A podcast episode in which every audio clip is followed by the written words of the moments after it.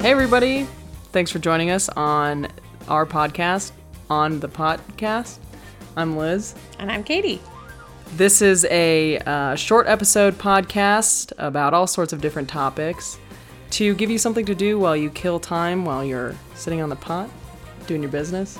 To, in other words, uh, digest information after you've digested. Liz, what's that inside my body? It's a little bit of knowledge. We're excited to have you. Thanks for being here.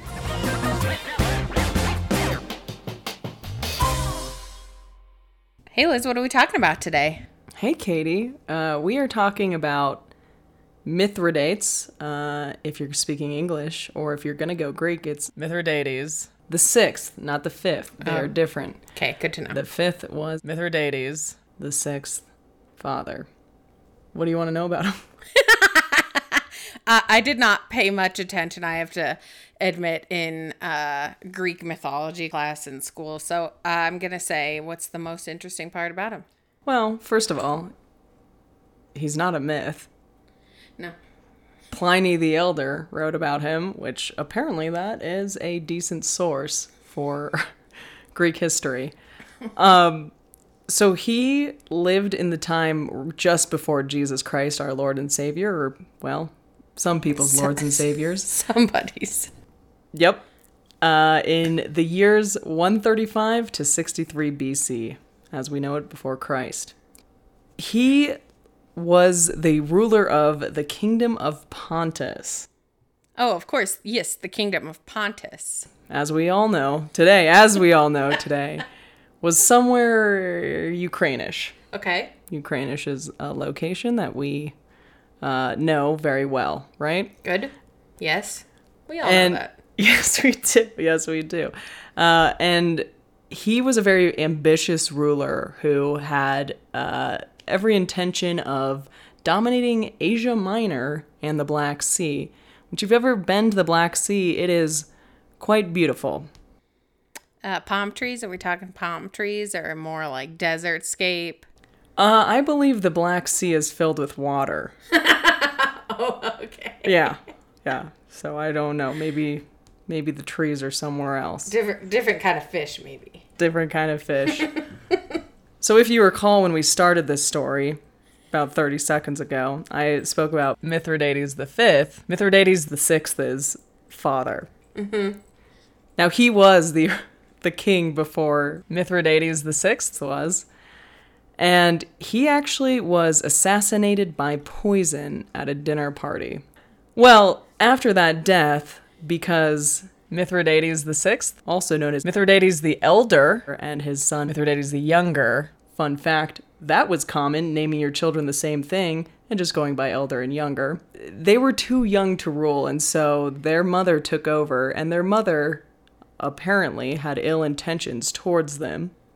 And so, because of that, Mithridates the Sixth, or we'll just call him Mithridates at this point, because I don't think we talk about his father anymore Okay. by his name, fled to the wilderness, where he remained for seven years to strengthen himself, get used to hardship, and after he emerged, he decided to do everything he could to become physically strong, uh, both with strength, because strong and strength are the same thing,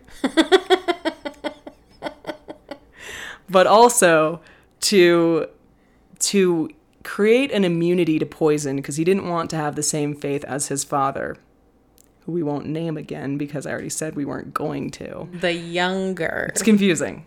It's confusing. Thank goodness we don't do that anymore. We just say junior and we name our children different names unless we're George Foreman. Uh anyway, so he what he ended up doing was he started taking different doses of uh, all sorts of different poisons to become immune to poisoning. Now, obviously, there are certain poisons that are lethal that you cannot form an immunity to.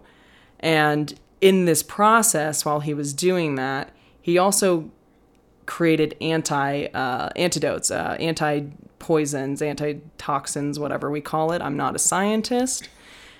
And by doing this, you say, hey, how does somebody like just come up with that without dying? Great, great question. Hey, Liz, uh, how does somebody come up with that without dying? Great, great question. So, when you're the ruler of a kingdom, you have prisoners. And so you test that on your prisoners and people do die. So so it's actually really interesting because he he created created these antitoxins, anti- antidotes that people today use and know of and this was again 113 BC essentially while he's learning all this stuff and um you know, thank goodness for science of the time. Because it, that sounds like it's leading to modern science. What a coincidence. Modern science. Ancient modern science. Amazing how that works. cool. Moving forward, fun facts about our friend Mithridates the Sixth. He had several wives and several mistresses, which also led to several children. Lots of children. Lots of children. Um, he had he had his very first wife. This is fun. Was his sister. Yeah. Yep. No judgment, but No judgment. Less judgment if you don't have children with them, but he sure did have children with them. so he had several ma- wives, several mistresses, many children, and that's just a fun fact. At some point, uh, the kingdom of Pontus got into battle with Pompey. It was Mithridates' intention to take over Pompeii, and he failed. And when he failed, he fled Pompeii and he took with him not all of his wives and children and mistresses. He only took a few. Yeah, I guess he had his favorites, maybe. We don't know. After Mithridates fled, he ended up in the lands uh, north of the Black Sea. And his plan was to then raise an army through this new area, carry on the war by going through the Danube and invading Italy to finally get back at Pompeii. damn Pompeii. You know, they eventually do. Yeah. that looks not great for them. Yeah, it's, it's not good. That story's for another Maybe time. another episode. So as he prepare was preparing this army and trying to get these people behind him, they weren't having it. They didn't like him. They wanted him gone. They were over it. And so in order to to avoid im- imminent capturing, torture, potential rape and death, he chose to kill the daughters that he brought with him and his, I believe, mistress or wife or many of them by poisoning them. I feel like there maybe were a few better options there than just straight up poisoning them, but Katie, it was 66 BC. so they took their poison and they died. He himself also took poison, tried to make it work faster by running around to get blood flowing to his heart quicker. but let me guess. Didn't work. Did you know that Mithridates the Sixth became immune to poison? I could tell there was some twist coming. So the beautiful thing is that Mithridates the Sixth did indeed succeed at becoming immune to poison. The one thing that he tried to do, that he spent his whole life essentially doing, aside from trying to take back Pompeii, and also failed at killing himself. And thus his fate was met by the hand of a sword by his bodyguard. So to this day, when people become immune to poisoning, it is actually called Mithridatism. There's a part of this story that I have not told you. Oh? And- yep. And I think it is probably the biggest point of this story. okay. I'm on the edge of my seat. So remember when we talked about Mithridates marrying his sister?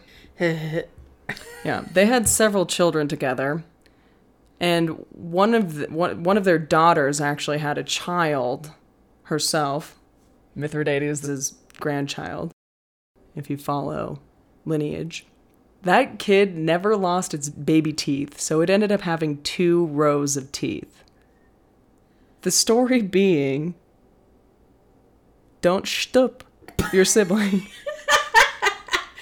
Baby shark. baby teeth, baby teeth. Okay, Liz, I very much appreciate this story today. Learned a lot. What's that inside my body? It's a little bit of knowledge. And now you have a little bit more yourself. Thanks for joining us for this week's episode of On the Potcast. We'll see you next time.